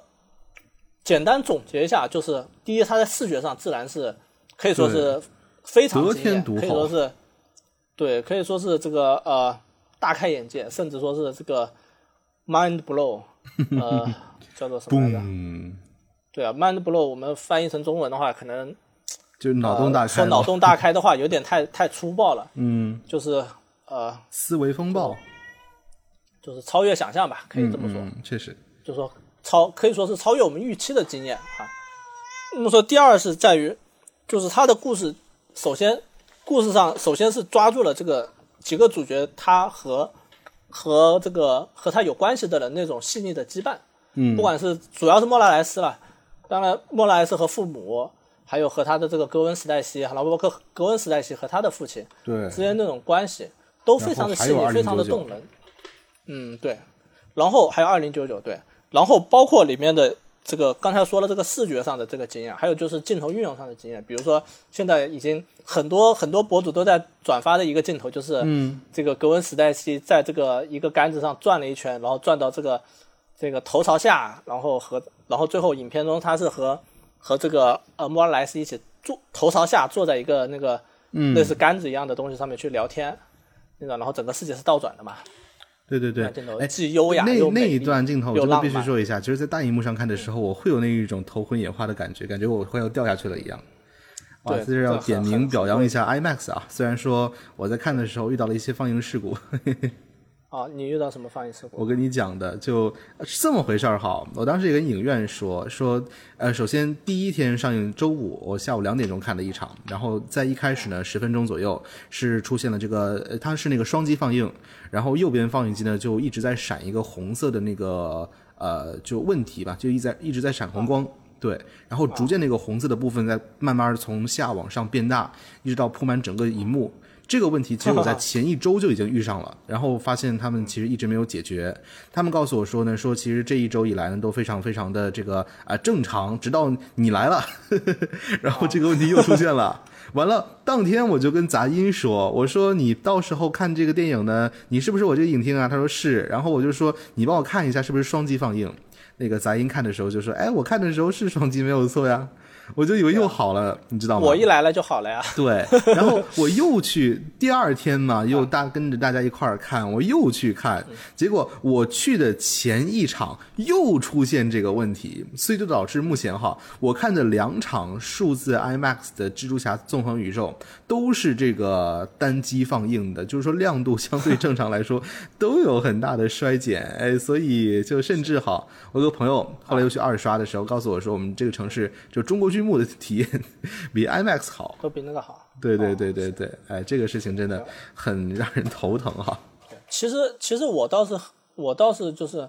啊、我我不是说放映的事情啊，就是我我印象很很深的一段，倒是他和格温一开始刚见面的时候，在外面荡来荡去的那一段，嗯，然后一边荡一边聊天那段很很浪漫，而且对，太浪漫了，而且很有趣蜘蛛侠的恋爱，我天哪！对的，对的，就有那种呃两个人既有互相鄙视技术，然后又互相聊天，然后那个小男孩又有一种呃想要问他的近况，然后对想要对对，要表达一些东西的那种那种那种情愫在里面，特别特别的浪漫。嗯，你会发现那一段他们在荡秋千的这个部分哈，不论是在这个动作的主动性上，还是在话题主动性上，都是格温在占优势。哎，这种两个人之间暧昧的情愫太有意思了。对的，对的，他有一种让我想起了这个呃《一代宗师》里面这个梁朝伟和这个章子怡比武那一段的那种感觉，看起来是功夫在交锋，但其实两个人已经已经是有有一种这种呃这个，芳心暗许的这种这种这种这种互相的那种那种认可了、啊。然后，当然，这种影片里面这样的细节还有非常非常多，也就导致这个这个电影可以，我就一直在说这个电影可以说从这各个角度上来说，可以说到的点都非常多。我们刚才说了视觉上，包括镜头、镜头语言、镜头想象力上，包括这个呃这个情情感的细腻程度上，然后后面还有就是呃，我觉得有很大的这个优点，就是它颠覆了这个超级英雄系列的那种那种简单的这种这种动动力，就是嗯。我们往往看超级英雄电影的动力都是呃责任啊，包括这个这个可能是亲人去世的悲痛啊之类那种相对简单的简单的叙事。那么说，我们在这部电影里面可以看到，它几乎是一个反向的，它是在超越这样的叙事，它甚至把它摆面摆在台面上要去要去突破的这么一个一个叙事方式，也就给了大家非常大的惊喜。然后除此之外呢，除此之外呢，它还有就是呃有有那个非常就是很有想象力的那种那种脑洞式的这种反转，就是就是这种反转，它体现在它不是说呃简简单单就是一个故事是这么一个线性的叙事，然后在于呃我我遇到了坏人，我要去战胜坏人，坏人然后我觉得这个坏人很强大，我我受到了挫折，然后我去集结更多力量，或者说我去进行身心修炼，然后最后我战胜坏人，这么一种一种相对简单的叙事。它首先它有一个嗯不不管是从说突破这个这个它作为超级英雄系列电影的那种那种俗套式的这种叙事来说，就是把他自己塑造成一切矛盾的根源。这一点在超级英雄电影里面其实是很少见的，会让他陷入一种我到底该不该拯救世界？我拯救世界可能反而是一种错误，我该不该去救人呢？因为救人的话可能是一种错误，我反而躺平了反而是更合适的选择。这种这种矛盾在其他超级英雄电影里面没有出现过。嗯，超级其他超级英雄电影往往是主角想要躺平，但是这个他后面明白我不能躺平，我要我要去承担责任。但是这个电影的话，可能更要反过来，就是我我应该躺平，我不应该承担责任，是吧？这是一个非常非常巧妙的一个突破，一个因为一个其实逆转。蜘蛛侠一直在说的就是能力越大，责任越大，去鼓励主角主动的去承担的各种事情。对的对的然后这一部影片是反其道行之的，就是你虽然有能力，但是我建议你不要做。嗯对，然后还有一点，最后的话就是还是说到最后那个反转哈，那个反转它可以说是我们看的这么多电影里面对平行宇宙最巧妙的运用之一了。嗯，过去我们的对平行宇宙的感觉就是，这个人过来，那个人过去，这个人过来，那个人过去，或者说大家走马观花似的穿过一个个宇宙，然后去见一点奇奇怪怪的东西对之类的。但是它的还是很简单的一种，就是哦，我路过了一下，路过了一下，然后我就行吧，我我如果说这不是我想来的地方，那我就想办法赶紧走得了，就这么简单。那么说，在这部电影里面，我们会看到这一个，这他他穿越到这个宇宙，第一是一个非常奇妙的巧合，非常有趣的巧合，这不是一个简简单单像像奇异博士二那种哦，不小心这个我的能力还不不能得到完全控制，所以我去了。嗯。又或者说像像那个像蜘蛛侠无无无 No Way Home 里面说的那样，哦，只是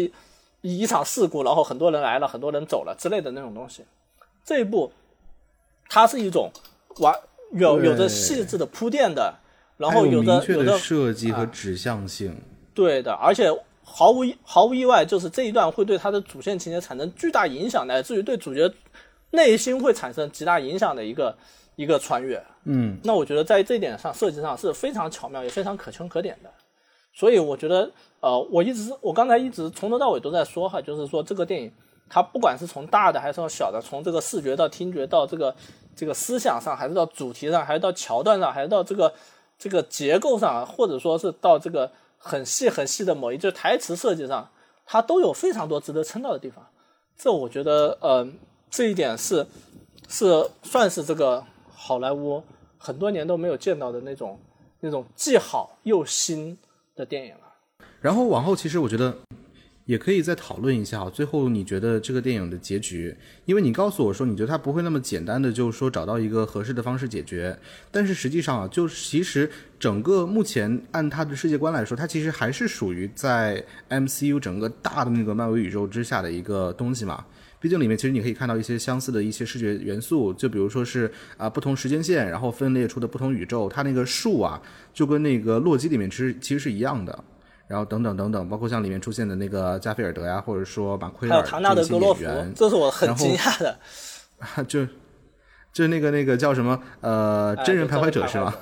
对，就是那个唱那个 This is America。嗯，对对对对对。然后他还有一部很经典的美剧叫做《亚特兰大》，也是他自己自己创作的，也非常有意思，大家有兴趣可以看一看。嗯，已经完结了。嗯，好。然后。其实这一部电影哈，里面你会发发现它跟那个漫威电影宇宙在故事上一个很有趣的连接，就还是要说一下奇异博士。在之前那个假如的电视剧里面，其实奇异博士那一章那个至尊奇异博士嘛，不是这样的剧情嘛？说他人生当中那个 Christine 女主角一定会死，然后他会成为奇异博士，怎么样怎么样？但是然后他就花了一生的时间去那个想办法嘛，花了几百年几千年去那个。钻研各种法术，说要把 Christine 救回来，但是发现自己还是失败了，然后导致宇宙坍缩。这个结尾也跟那个二零九九其实是类似的，只不过坍缩的那个方式可能就在视觉上不太一样。但是呢，哦，同样我们也会发现，就是在主宇宙，就是那个编号幺九九九九那个宇宙，他的奇异博士 Christine 是没有事儿的。然后这一点其实就是本身在世界观设定上的一些不同，在这之前我觉得不应该这样说。然后再加上我先打断一下啊，就是嗯，这一点上他在假如里面不是已经有说到了吗？就是只要你不和 Christine 在一起的话，Christine 就会就会安然无恙。但是如果说你想要和 Christine 相爱的话，那 Christine 就要就要死，是这样的。所以他嗯当然这是一个很有趣的地方，就是那个那部电影那个假如里面讲的是讲的是放下执念，就是。就是就是说白了就是就是接受命运，放下执念。然后当然了，这里面他加入了一层这个一一层负面的理由来让他让他接受这一点，就是你你要和 Christine 在一起是自私的，所以说你不要你要不自私，嗯，你不能自私，你要放下执念，你要不和他在一起，然后才能拯救他。那但这一在这一步里面，哦，这一步莫拉莱斯里面，他就把这层自私的这个理由给去掉了。那也就是他能更加理直气壮的去对抗这个命运了。然后呃，因为在这一部里面，其实大家也可以看到，就是格温那一个宇宙，因为他父亲好像说自己只要不当这个啊警长，好像就没有事儿，可以去绕过这一层关系。往下，其实我们也看到了一个这种呃大团圆结局的可能性。就是不知道最后电影会不会再一次走向这种大团圆，但如果说是的话，其实，哎，我真的担心他会从那种我们现在这种特别特别喜欢的神坛上掉下来。我真的在想，说电影最后会用什么样的方式去维持住他现在这种高口碑、高评分的一个？所以我们现在可以探讨一下第三部的可能性哈。首先我要说的一点就是，就是关于格温的爸爸他没有去当警长，他就不会死这件事情呢，我觉得是值得商榷的。首先就是就像你说的一样，嗯，如果说简简单单只要不当警长这件事情就就能够解决了，那我觉得是是主创对主创的一种过于取巧的办法，那把他会把第第二部的这种巨大的这种矛盾、巨大的这种两难给给很很很很俗套、很很甚至说可以说是不要脸的把它化解掉了。那么说，我觉得聪明到能拍出第二部的主创不会说是做这么简单的答案。那么说，呃，好，这是第一，第二点哈，就是呃，我们且不说这个蜘蛛格温了，哦，不是蜘蛛，哎，对，蜘蛛格温，且不说蜘蛛格温，那还有个印度蜘蛛侠呢。印度蜘蛛侠的里面的格温的爸爸可是真真儿的没死掉，而且还是当了警长的，对吧？那那个宇宙怎么办？那个宇宙按道理来说也要坍缩了，也也要崩溃了。那个宇宙可可没有说是什么哦，我不当警长了，这这是成事了。那所以说。就说不管是这个蜘蛛格温，还是说这个印度蜘蛛侠那个宇宙，它至少有它里面印度蜘蛛侠那个宇宙几乎是妥妥的要要出大事儿了。那么说这会是在第三部里面，嗯，但是他们不是用各种机器去给防止住吗？对哈，哦，他这样防止住了，可能还真的不会出。但是我觉得，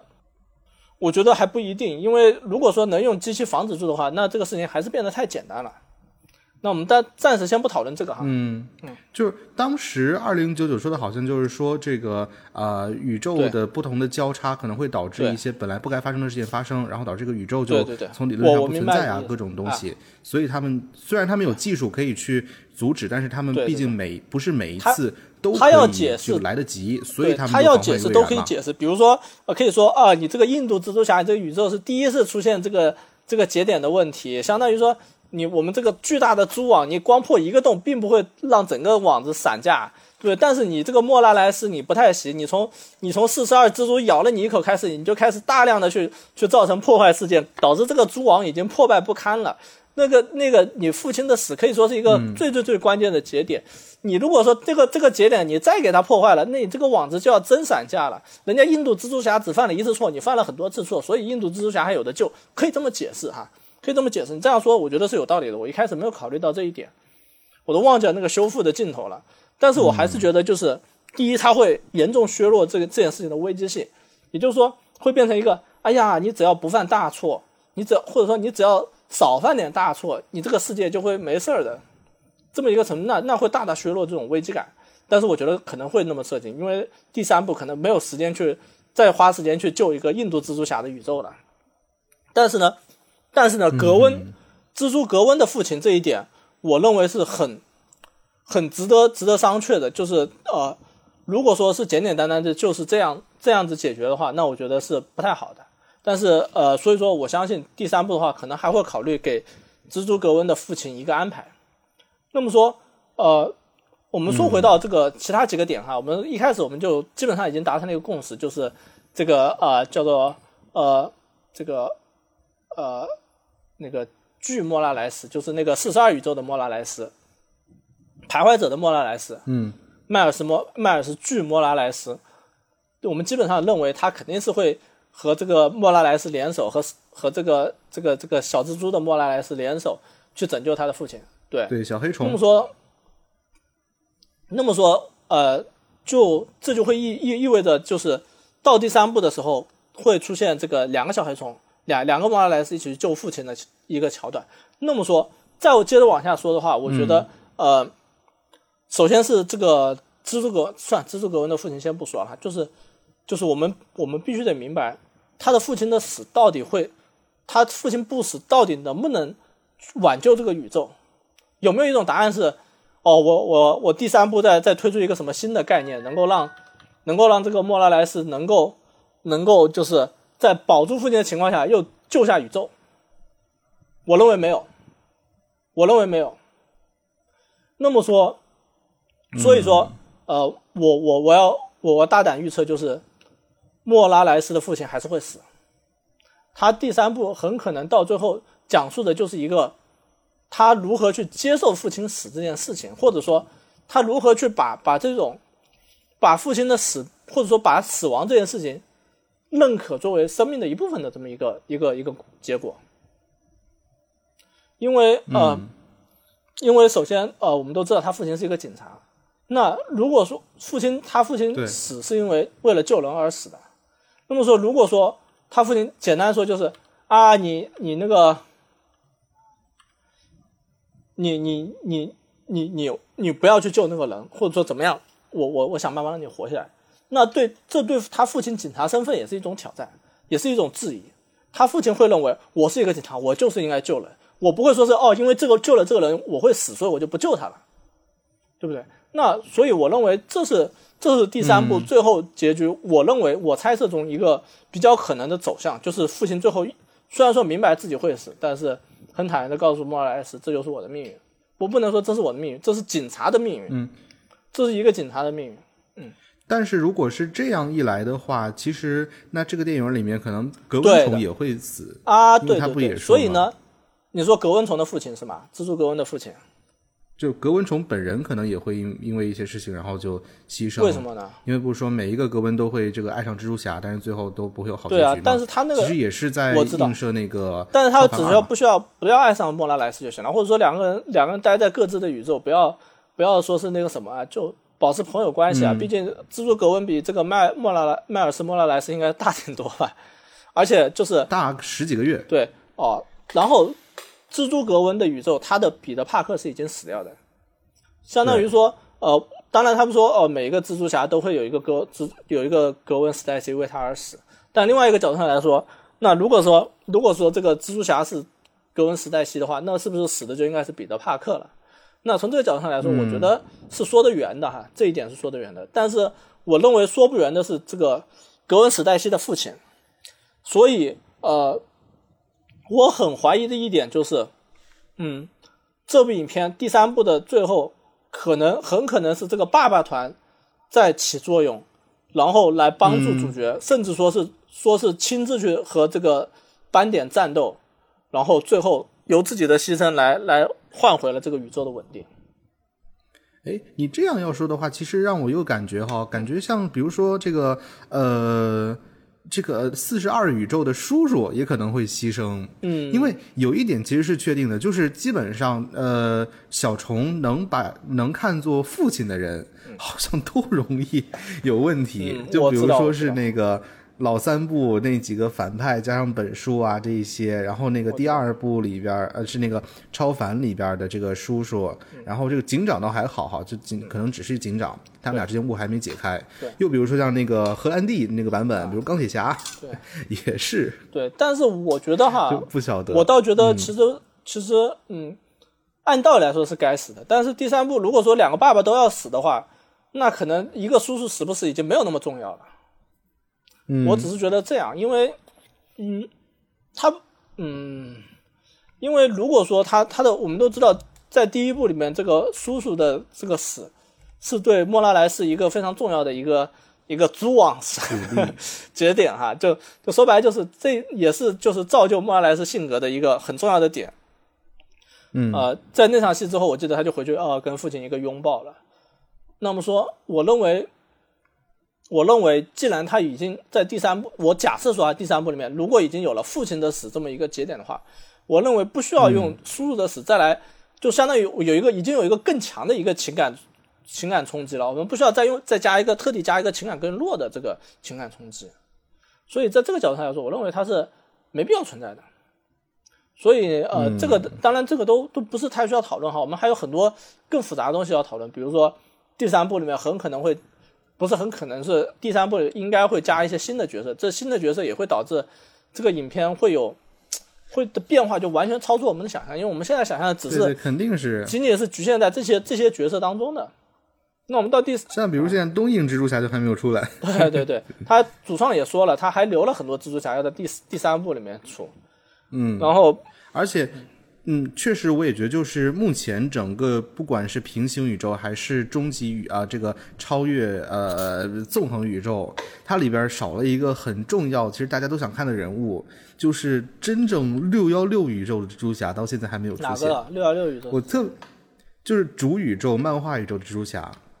我其实特别期待啊，就是在最后他能不能，比如说至少他什么样的请他来客串漫画宇，宙的蜘蛛侠？就是彼得帕克本人，漫画里面最原始的彼得帕克本人。那个一切那个谁，那个就是呃，二二零九九二零九九蜘蛛侠带着那个那个怀孕的女蜘蛛侠，还有带着一个漫画的蜘蛛侠，是不是那个啊？没有，那个是那个应该按理来说也是六幺六里的，他是那个彼得帕克的克隆人，是猩红蜘蛛侠嘛？哦，是这样的，是吗？因为那个蜘蛛侠，对他也算是一个明星配音的，他是那个安迪·萨姆伯格配音的，所以他可能还会多一些戏份。因为我们都知道，他第二第二部里面有有点搞笑嘛，他相当于是一个不断自己会 自己会读旁白的这么一个角色。对对对，我就特别期待哈，就啊对，还有就比如说像是那个一些被毒液附身蜘蛛侠，其实也可以出现来那个亮个相，我觉得。嗯，但是最终最终，我还是挺想看一看，就是当这个事情真的发生，然后真的就正牌的，你不能说正牌哈，就是反正大家最熟悉的这个版本蜘蛛侠，哎，如果说出现了，会不会对这个事情有一些帮助和转机？嗯我我认为，我当然为转机这方面不一定会哈，因为故事毕竟还，会当然，如果说他出现的话，可能对于这个粉丝来说是一个利好的消息，但是对于剧本来说，可能就会又又回去了。我倒觉得出现没什么没什么问题，包括就是它产生一些作用也没什么问题。嗯，但是呢，嗯，但是呢，就是就是我们要明白，这个故事还是属于迈尔斯莫拉莱斯，或者说迈尔斯莫拉莱斯嗯和这个格温史黛西的。你作为什么，不管是真人蜘蛛侠，你可能腕儿更大之类的东西，确实，但是在这个故事里面，你们还是还是应该换一个形式来起作用，而不是就是说喧宾夺主。那么说，如果说不喧宾夺主的话，你可以可以，我觉得客串一下没什么问题。而且以以索尼的这个造型来说哈，虽然说我相信索尼在这这个动画系列肯定是给予了极大的自主权的，这一点这一点当然其实我我觉得一方面是自主权，另外一方面也是这个索尼本身也不是一个可能就是有点病急乱投医，或者说很在意就是。很很容易信任这个主创的这么一个一个公司哈，或者说就是把把把宝都压在主创身上的这么一个公司，所以呃，就是所以也导致了它的系列会有些良莠不齐哈，比如说毒液系列，它它就基本上对这个谁言听计从，你也不能说良莠不齐，啊基本上就是一片一一片那个什么。对它，呃，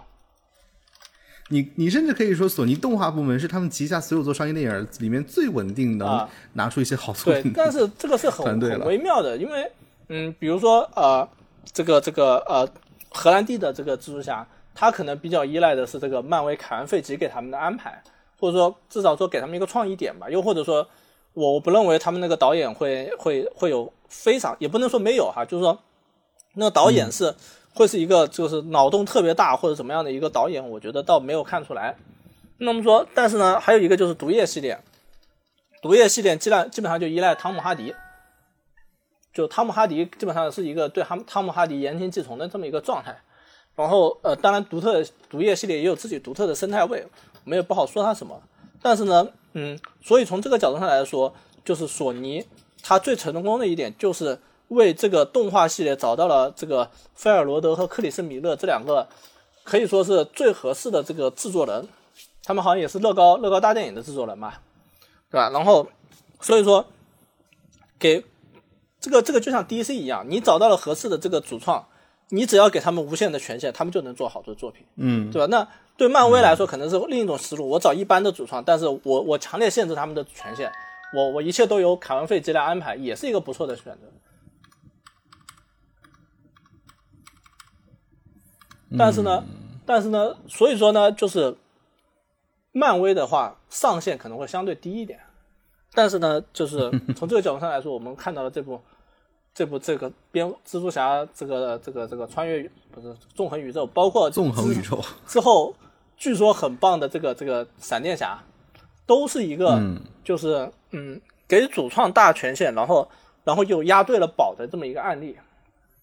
那从这个角度上来说呢，其实真的觉得，呃对，我看闪电侠应该会比看蜘蛛侠更兴奋一些。对，然后，然后呢，然后就是那个呃，我们我们可以这样说，就是所以说第三部的话，这个菲尔罗德和克里斯米勒，我相信他一定程度上是有权利去决定，就是如果说你索尼想要在里面加私货的话，我是有有能力拒绝的，这是第一个。当然还有第二个哈，就是说。不是说不是说你要加私货我就一定要拒绝，我可以以一个相对更有机的方式，让你的私货在在我的这个这个影片里面不会显得突兀，这也是一种解决方式。嗯，对，那所以说，哦，我我们在第二部里面就有一些什么格洛弗啊，包括格洛弗当然是一个客串哈，就是包括是这个托比侠啊，或者说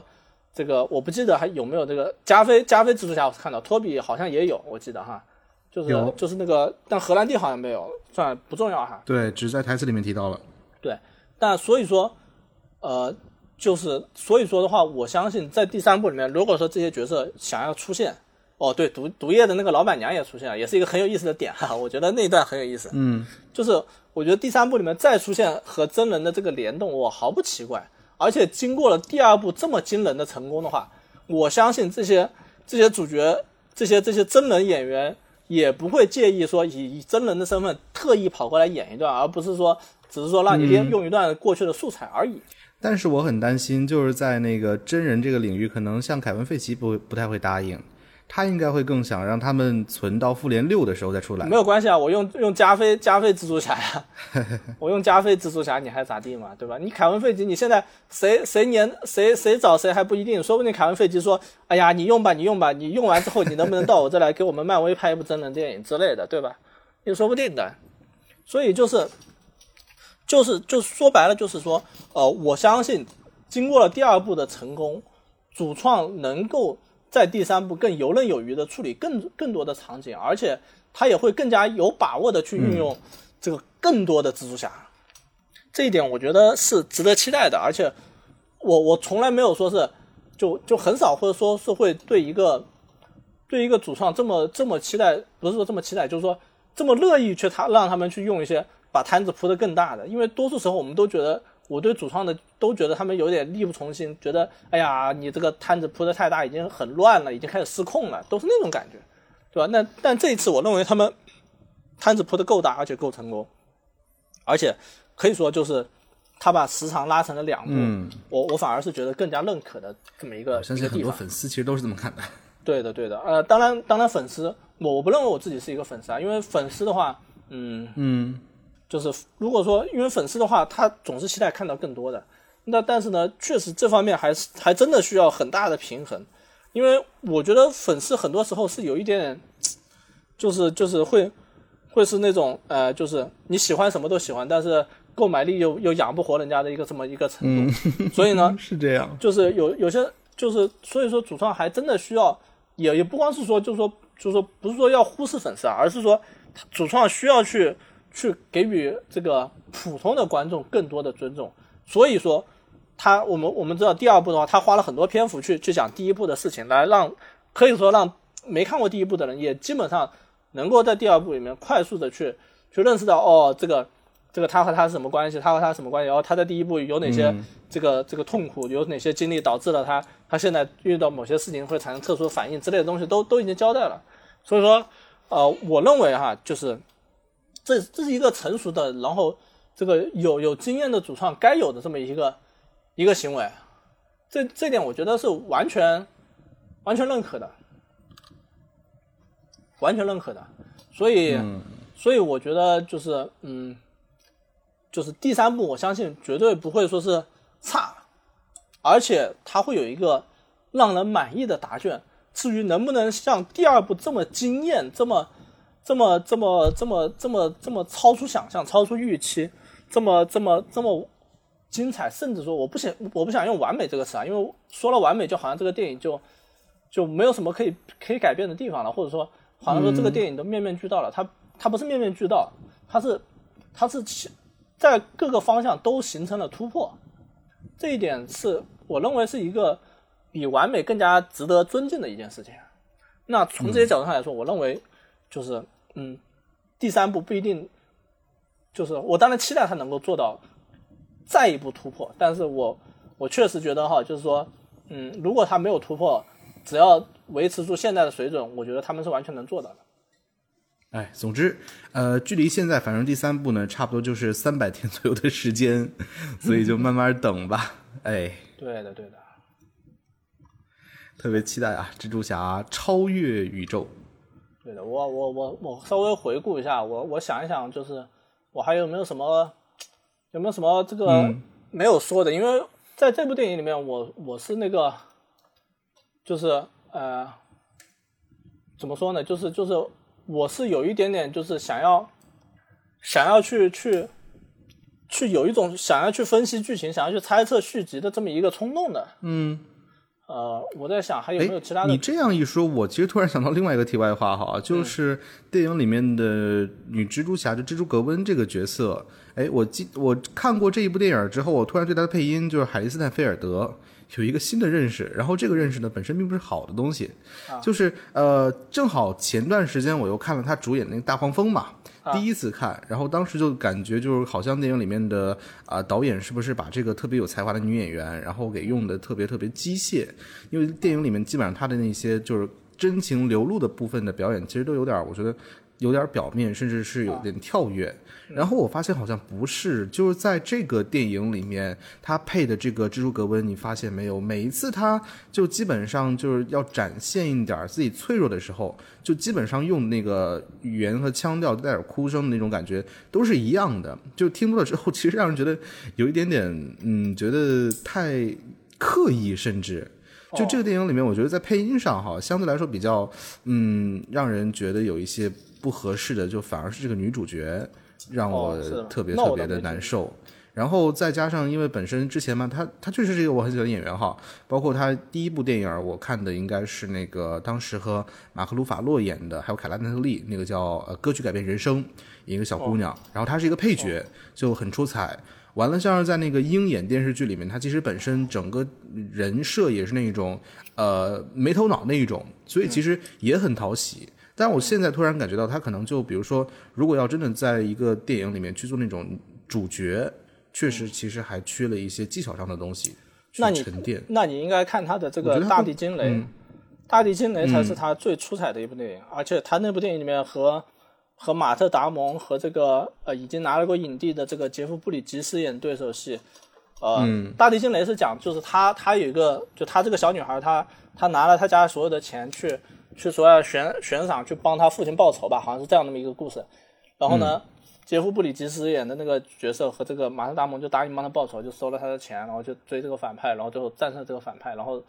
这个小女孩，她手是因为感染还是怎么样，后面一只手都剁掉了，一手都切除了。所以说在这部里面，她有点像这个呃大表姐在那个她成名的电影就是《冬天的骨头》里面那种。不是不是，就是冬天的骨头里面的表现，就是特别坚毅，超出年龄的坚毅、冷峻，然后但是一定程度上哈，就会要要要又肯定这种电影肯定会有一一两个时刻是让他去表现脆弱，然后来让提醒观众他他是一个小女孩那种那种桥段在里面。但那部电影里面，总而言之就是海利斯坦菲尔德非常非常出彩，以至于大家都觉得他是里面最出彩、最惊艳的角色。呃，当然了，就是他在他这个年纪去演那样的戏是一种。巨大的挑战，然后他也取得巨大的成功。但是在那之后，他接触了很多戏，都是那种相对爆米花一点的戏，可能就好像我们有时候去吐槽一个演员总是去演综艺，导致他们的演技下降了一样。这也许一定程度上也对这个海利斯坦斯坦菲尔德来说也有这方面的原因哈。但是因为我这个人，我这个人对演技没有什么特别敏感的这个这个感知，所以我我倒印象不是太深。我只记得他演，反正他演那个大地惊雷的时候，我是挺惊艳的。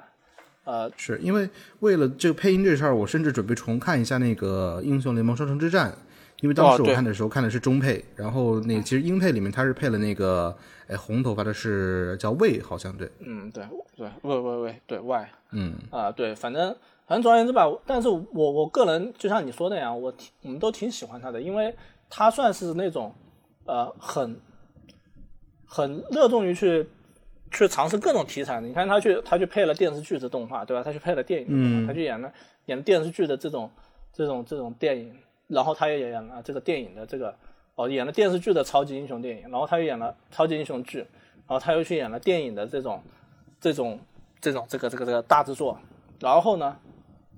然后呢，他但是呢，他又又那个他又又在这个年龄层，可以说他这个这个角色，他这个这个这个明星，他这个演员。算是这个咖位最高，然后最优先的一个选择项了，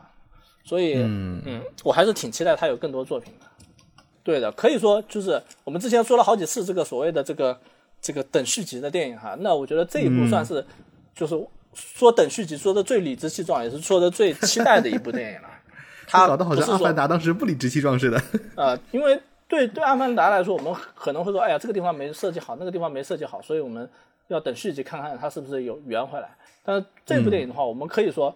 就是续集只会让它更完美，或者说或者说呃，续集只会让它这个更进一步，应该这么说。嗯，所以我觉得从这方面角度上来说，就是